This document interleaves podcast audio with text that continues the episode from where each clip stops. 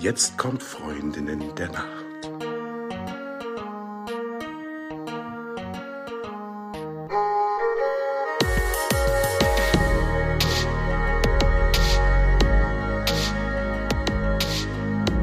Hallo und herzlich willkommen zu einer neuen Folge von Freundinnen der Nacht. Mein Name ist Thalea und bei mir ist die Eva, wie jedes Mal. Aber nicht jedes Mal dabei ist die Yonca. Sie ist Ernährungsberaterin und Hypnosecoach und darüber wird sie uns auch gleich mehr erzählen. Aber zuallererst die Frage an dich, Eva, wie hast du geschlafen? Geht so, ehrlich gesagt. Ich bin heute Morgen auch ein bisschen verhuscht. Irgendwie... Also es ist ja so, wie wenn plötzlich Weihnachten vor der Tür steht, so ist auch manchmal plötzlich der Morgen da und der nächste Tag. Und irgendwie war ich noch nicht fertig mit dem Schlafen. Ähm, und dann heute Morgen war irgendwie so eine Hektik und das, ähm, ich hasse das, um es jetzt mal ganz deutlich zu sagen. Ich bin ja ein Mensch voller Liebe, aber Hektik am Morgen mag ich überhaupt nicht. Nee. Ja. Genau. Ist auch, ist auch gar nicht so gesund. Soll, soll man ja auch gar nicht so machen, ne? Ja. Und wie hast du geschlafen, Thalea? Äh, vielleicht dazu noch ganz kurz. Aber manchmal geht es ja nicht anders, deswegen ich fühle mit dir. Das wollte ich noch kurz. Also ich wollte nur kurz ein bisschen digitale Liebe senden äh, für deinen Zustand.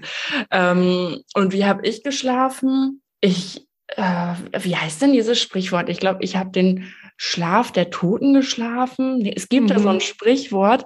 Also ich bin eingeschlafen und ich bin aufgewacht und äh, ja, keine Ahnung. Ich habe immer noch die Übergangssituation. Äh, ich habe es ja jetzt schon ein paar Mal hier im Podcast erwähnt. Ich lebe immer noch in meinem Büro. Ich kann immer noch nicht in meine neue Wohnung und habe dementsprechend immer noch nicht weniger zu tun. Ich glaube, das erzähle ich jetzt schon zum vierten oder zum dritten Mal hier. Das ist auch ein guter Zeitmesser. Wenn ich das hier jede Woche, jede Woche erzähle, dann merke ich, wie lange das eigentlich schon ist. Aber ja, dementsprechend, also in diesem ganzen Gewusel habe ich in meiner Mat- äh, auf meiner Matratze, in meinem Büro äh, den Schlaf der Toten geschlafen. So. Yonca. Yonca, wie hast du denn heute Nacht geschlafen? Ich habe tatsächlich total gut geschlafen. Ich glaube, ich bin so gegen elf eingeschlafen und ganz automatisch um zwanzig nach sechs wach geworden, vorm Wecker, wie jeden Morgen. Ähm, in der Regel schlafe ich wirklich gut und letzte Nacht auch. Ja, danke. Schön, dass du bei uns bist. Stell dich doch mal bitte kurz vor. Wer bist du? Was machst du? Was treibt dich an? Ja, also erstmal danke, dass ich hier sein darf. Ich freue mich total. Und äh, mein Name ist Yonca Nachtsheim. Ich bin achtunddreißig Jahre alt. Habe eine neunjährige Tochter und bin Ernährungsberaterin und Hypnosecoach. Arbeite angeschlossen an eine Arztpraxis mit ernährungstherapeutischem Schwerpunkt. Und ja, was treibt mich an? Mein Erfolg ist es, wenn es meinen Klienten gut geht, sie glücklich sind und gesund. Das treibt mich an, ja. Schön. Du bist ja auch heute hier, weil... Für uns oder für viele andere geht ja jetzt die große Völlerei los, so kurz vor Weihnachten. Wir lassen es uns gut gehen, glauben wir. Wir schaufeln alles Mögliche in uns rein, über Plätzchen, Schokolade, Lebkuchen, irgendwelche dicken Braten, Knödel, Soße, Glühwein, was auch, Glühwein, ja, Raclette, was auch immer die Menschen so in sich rein schaufeln, essen, vermeintlich genießen. Und ähm, genau, wir dachten, wir nutzen jetzt die Zeit mal als Gelegenheit, um einfach über Essen und Trinken zu sprechen. Und äh, wir starten mit dir. Und die Frage, die eigentlich von Anfang an aufkommt, ist, wie entsteht eigentlich Hunger oder warum habe ich Hunger? Ja, das ist tatsächlich eine interessante Frage. Ähm, mit Hunger zeigt uns unser Körper, dass er die lebensnotwendigen Nährstoffe braucht. Und wie entsteht Hunger? Ähm, der Blutzuckerspiegel sinkt ab. Also das ist jetzt mal rein, was der Körper da macht. Der Blutzuckerspiegel sinkt ab und ähm, der Magen produziert ein Hungerhormon, das heißt Ghrelin. Und dann im Magen gibt es Nerven und die senden auch Signale ans Gehirn. Also das sind die drei Prozesse, die ablaufen und dann fängt, uns, fängt der Magen an zu knurren. Mhm. Und wie kann ich dann Hunger von Appetit unterscheiden? Also früher hat äh, eine Freundin von mir immer gesagt, manchmal hat man gar keinen Hunger, sondern eigentlich einfach nur Durst. Und manchmal ist das alles sowieso ganz schwer auseinanderzuhalten. Also wie schaffe ich es denn jetzt, Hunger und Appetit zu trennen? Ähm, tatsächlich kann auch äh, Hunger sich wie Durst anfühlen und auch Sauerstoffmangel kann sich wie Hunger anfühlen. Ähm, Da gilt es tatsächlich ein bisschen Aufmerksamkeit, sich selbst gegenüber wieder zu aktivieren, also wirklich so ein bisschen in die Achtsamkeit zu kommen. Und Hunger ist sehr individuell. Also erstmal ist so ein leicht flaues Gefühl im Magen vorhanden. Das sind so erste Hungersignale. Die sind auch ganz leicht. Wenn man im Stress ist, merkt man die gar nicht. Und so ein forderndes Gefühl in der Magengegend. Das wird dann irgendwann zum Magenkneifen oder Magenknurren, also wenn es so krummelt und ähm, die Konzentration nimmt ab. Und wenn du zu lange wartest, und dann wird der auch irgendwann richtig flau, ne? Und dann wird es ein lautes Magenknurren und du bekommst Kopfweh und zittrige Hände. Also das ist wirklich, wenn du zu lange gewartet hast. Und ähm, wie unterscheidet sich das? Echter Hunger ist geduldig. Ja, der ist am Anfang ganz leise und baut sich langsam auf. Und ähm, so Heißhunger oder Appetit, der ist sofort da. Ja, und der ist sehr intensiv. Das ist so der Unterschied. Und echter Hunger lässt sich durch Essen befriedigen. Und Appetit, da hast du gezielt Lust auf ein bestimmtes Lebensmittel. Der Jeeper, wie man ihn nennt. Ich habe für mich eine Strategie entwickelt. Also ich bin ein bisschen eine Fressmaschine. Ich habe ähm, einen recht schnellen Stoffwechsel und ich esse sehr gerne. Und manchmal fällt mir das auch schwer. Und wenn ich mir dann nicht sicher bin, dann schlage ich mir selber ein Lebensmittel vor, was jetzt nicht ultra attraktiv ist. Also zum Beispiel eine Banane oder so. Das, ich mag Bananen, ich finde die total lecker. Aber wenn ich jetzt richtig Appetit habe und richtig Heißhunger habe, dann ist halt eine Banane jetzt nicht äh, das Essen der, der Essen. Und wenn ich mir dann selber sage, nee, Banane muss nicht, dann weiß ich, ah, alles klar, Thalea, dann wird das wohl jetzt eher irgendwie Heißhunger oder Appetit sein. Ja, das ist toll. Also ne, da machst du es genau schon ähm, richtig tatsächlich. Also es geht auch darum, immer mal wieder Aufmerksamkeit in den Magen zu schicken und in die Bauchgegend, um zu erspüren, was ist das denn jetzt? Und wenn wir das regelmäßig machen, dann wird uns, also dann wissen wir irgendwann, was ist Hunger und was ist Appetit, aus welchem Grund möchte ich jetzt eigentlich essen? Es gibt ja Menschen, die nachts aufwachen und echt, ich sage jetzt, wie es ist, auch Fressattacken haben oder Hunger oder ähm, wirklich dann essen müssen. Ich weiß nicht, ob die müssen. Aber was läuft da falsch, wenn ich nachts mit Hunger aufwache? Ja, spannende Frage. Das, es gibt unterschiedliche Gründe. Das haben, ich hatte schon öfter mal Leistungssportler, die einfach über den Tag dann nicht genug Nahrung zu sich genommen haben und nachts aufgewacht sind und dann Fressattacken hatten. Also wenn ich viel Sport mache, dann kann es da tatsächlich auch zukommen. Da muss ich wirklich darauf achten, genug zu essen tagsüber. Und ähm, wenn ich total unterkalorisch fahre, also wirklich zu wenig esse am Tag, dann kann es auch passieren, dass nachts, wenn die, ja, die, wenn die Kontrolle nicht mehr da ist und wir in so einem Dämmerzustand sind, dass wir dann automatisch zum Kühlschrank laufen. Dann wird häufig, wenn die Nachtesser nehmen häufig morgens gar nichts zu sich. Die denken sich, oh, ich habe jetzt nachts so viel gegessen, frühstücken dann nicht. Und ähm, mittags gibt es dann auch vielleicht noch nicht so wenig. Und die nehmen die hauptsächlich, also die Hauptnahrung wirklich in der zweiten Tageshälfte zu sich. Und dann gerät der ganze Biorhythmus aus dem Takt. Genau, und es kommt dann irgendwann zu Heißhunger. Und das schwankt dann zwischen Kontrolle und Kontrollverlust. Das sind dann so die zwei Extreme, wo der Pendel ausschlägt. Also wäre da eine Herangehensweise, ähm, irgendeinen Mittelweg zu finden, also diese Extreme ein bisschen abzuschwächen im besten Fall und irgendwie ähm, ja einen Mittelweg zu finden. Und vielleicht hilft da dann so ein Ernährungsplan oder was, was würdest du dann mit den Leuten machen? Also ich würde tatsächlich explizit ähm, die Hungersignale wieder trainieren. Da geht es darum zu erkennen, wann habe ich wirklich Hunger, wann ist der erste Hunger da und ähm, wann bin ich satt.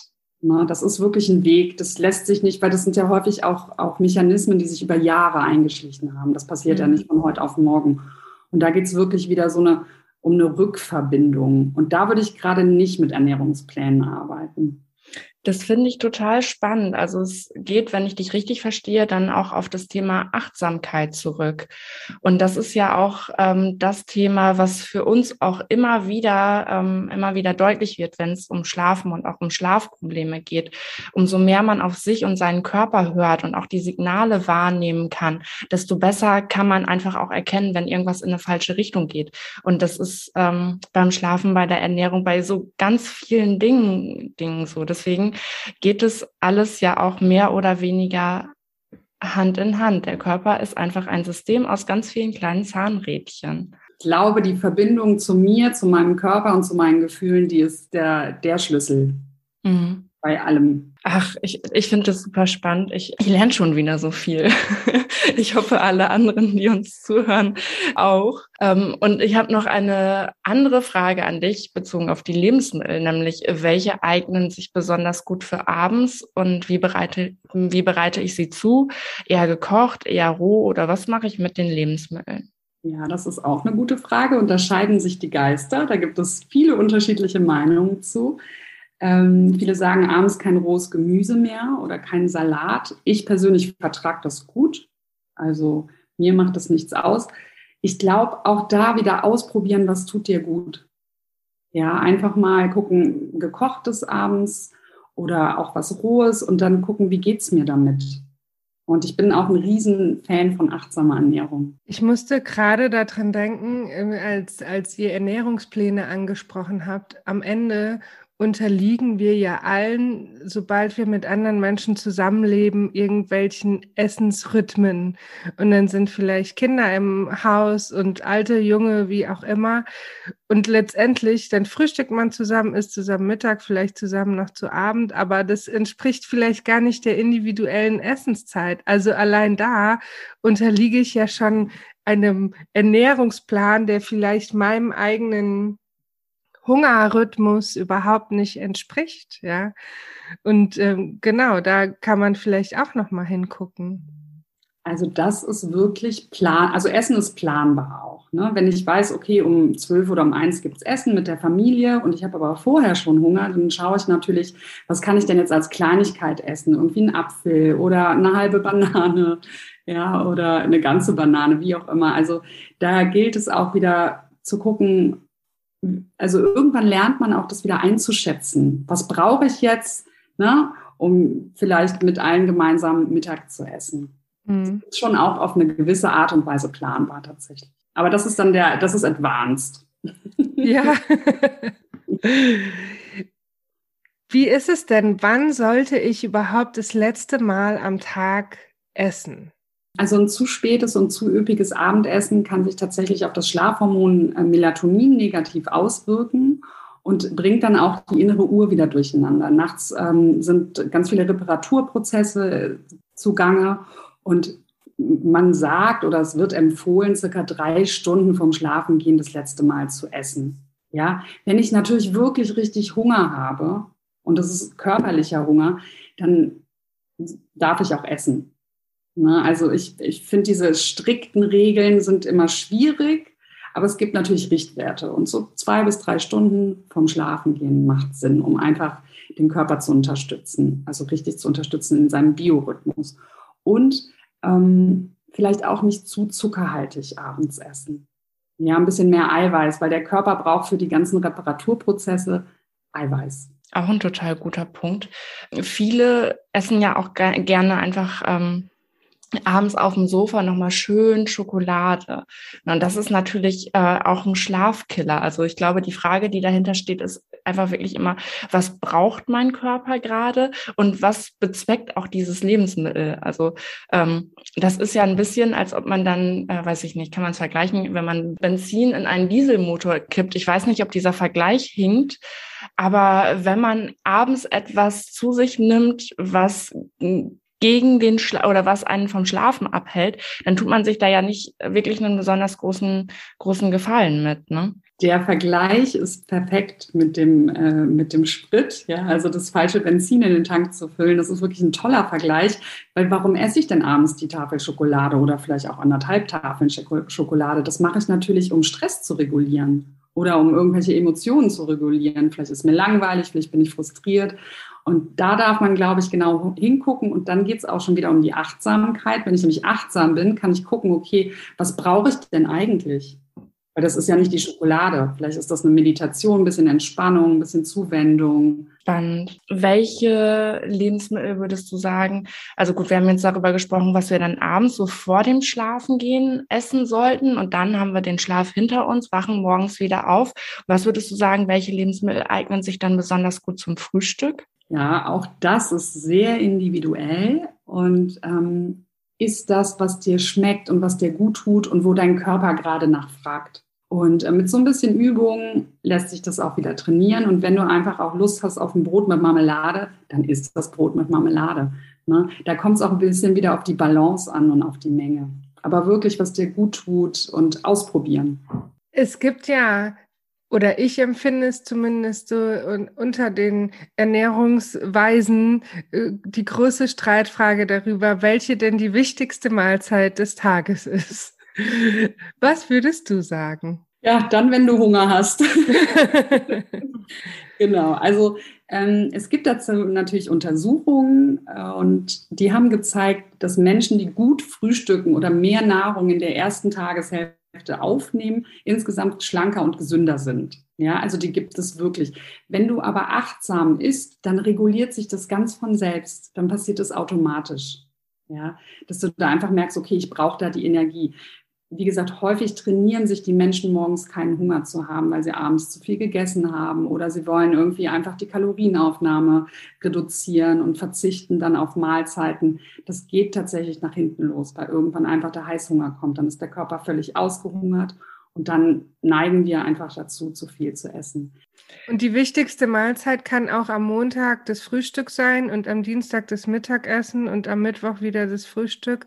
Also es heißt jetzt nicht, dass ich ein Frühstücker bin und für mich immer die, das Frühstück die wichtigste Mahlzeit des Tages sein muss.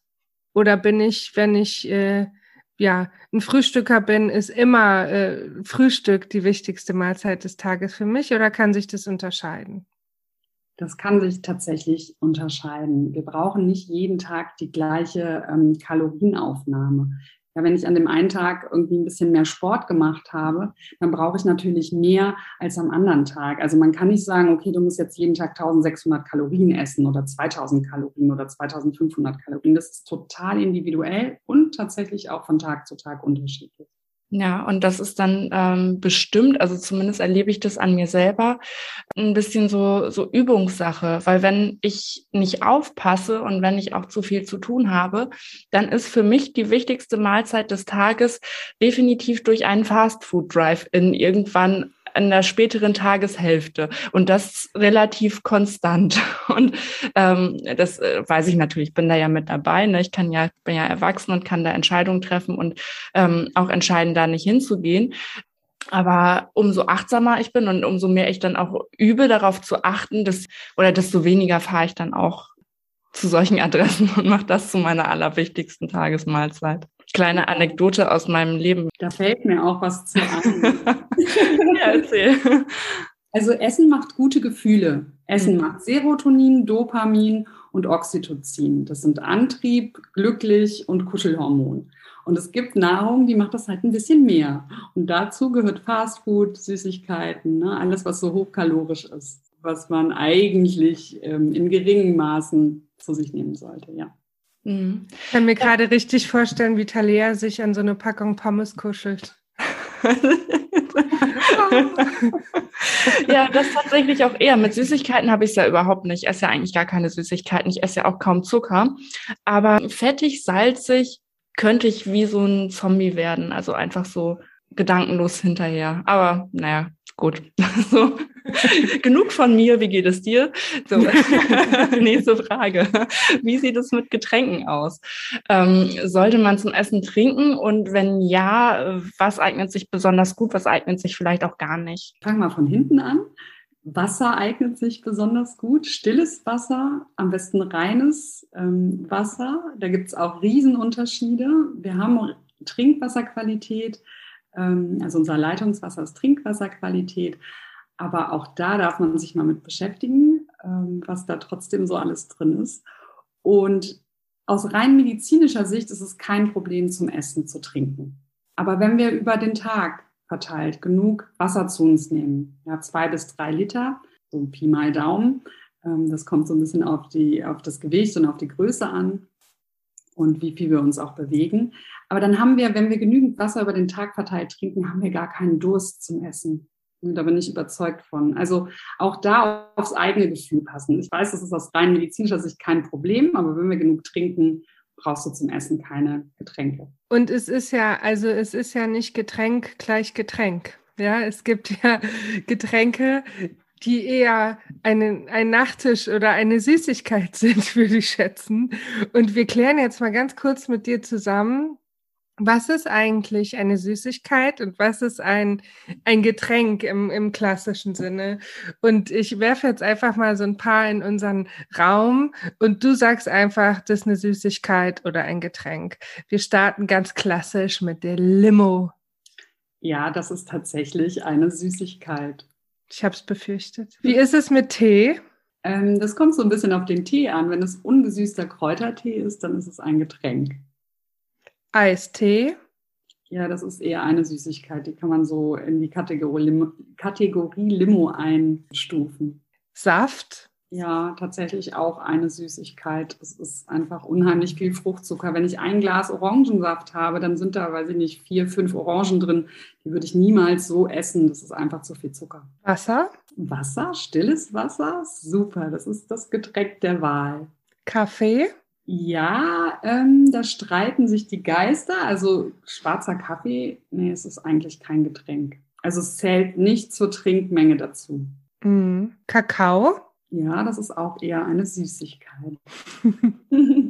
Milch? Und Milch würde ich sagen, das ist tatsächlich sogar eine Mahlzeit. Ach, guck. Ja, wenn du da eine große Menge Milch zu dir nimmst, ähm, also so dreihundert Milliliter Milch würde ich schon auch äh, als, als Mahlzeit zählen, ja. Da kommen wir auch gleich zur heißen Milch mit Honig. Also es gibt ja Menschen, die schwören da drauf und es steht ja auch in allen möglichen Gazetten und Frauen- und Männerzeitschriften, weiß ich nicht, ja, dass äh, abends das, du sagst jetzt Mahlzeit, die Mahlzeit der Wahl eine heiße Milch mit Honig sein kann, um einfach besser zu schlafen. Stimmt es? Und gibt es denn pflanzliche Alternativen zur Kuhmilch? Haben die denn dieselben Wirkweisen, wenn es diese überhaupt gibt? Ja, also es ist so, ähm, es in der Milch mit Honig sind äh, Tryptophan und Melatonin enthalten. Tryptophan ist eine Vorstufe von Serotonin, also es entspannt. Aber in der heißen Milch mit Honig sind die Mengen eigentlich zu gering, um irgendeine Wirkung zu erzielen. Also da ist es tatsächlich auch eher so, dass es dieser psychologische Aspekt ist und der Ritual des Trinkens und das warme Getränk und die kleinen Schlücke und man tut was für sich und man nimmt sich Zeit und genießt das. Also das ist eher der Aspekt. Und ähm, klar gibt es auch pflanzliche Alternativen. Da kannst du wirklich äh, den Pflanzendrink deiner Wahl nehmen, was dir schmeckt. Also ich nehme total gern Hafermilch und pack mir da ein bisschen Zimt rein, mach das warm. Und nehme noch ein Teelöffelchen Dattelsüße dazu.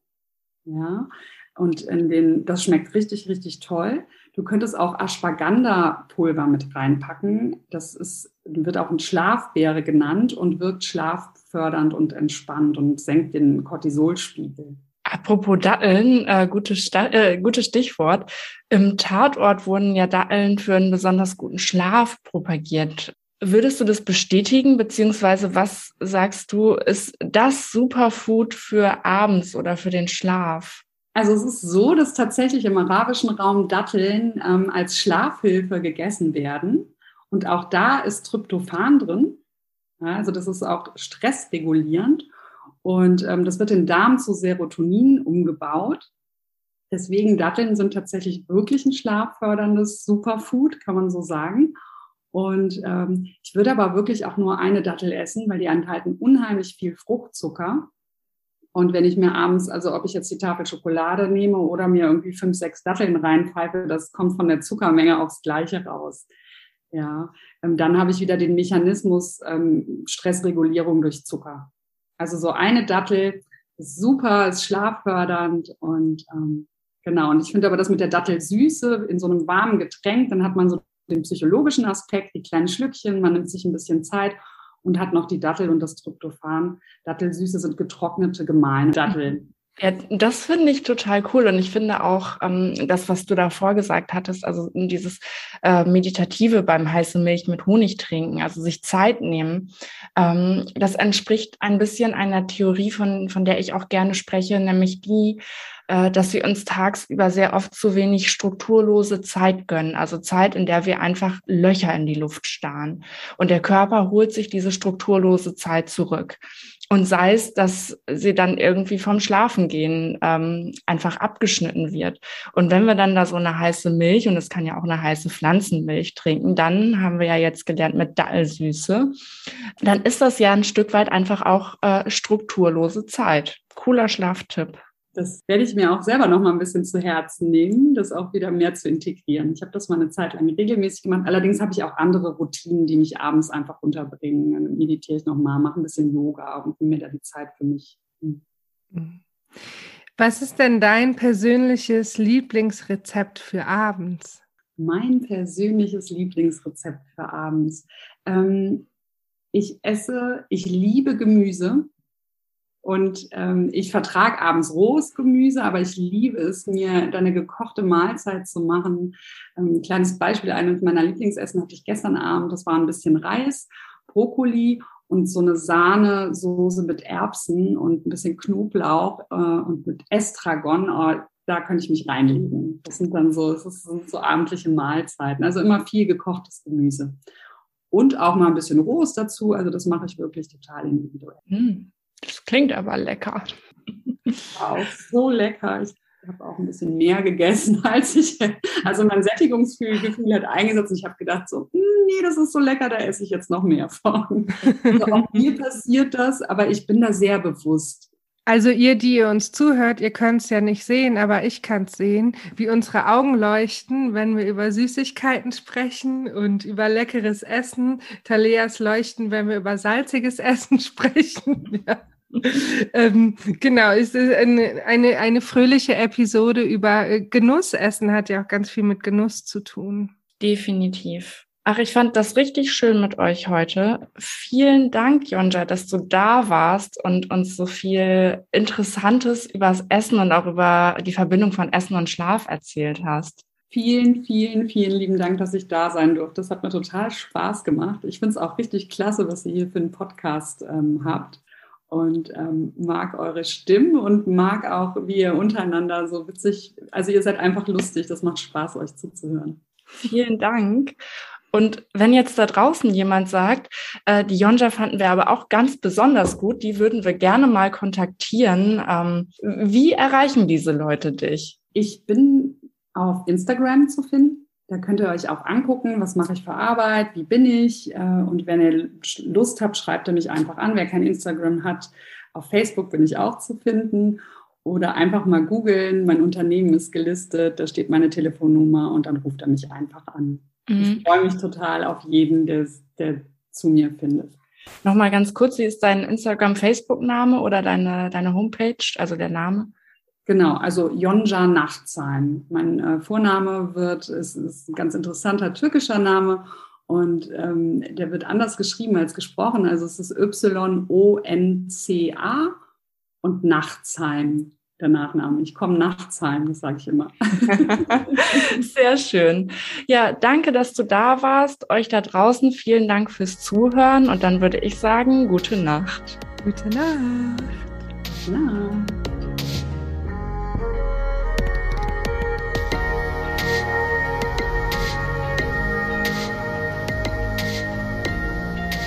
Falls du uns vermisst, gibt es eine kleine Lösung. Abonniere unseren Podcast oder folge uns auf Social Media. Dort findest du uns unter Freundinnen der Nacht auf allen gängigen Plattformen, Facebook, Instagram, LinkedIn oder du schreibst uns eine E-Mail an hallo at freundinndernacht punkt de. Und jetzt gute Nacht. Gute Nacht.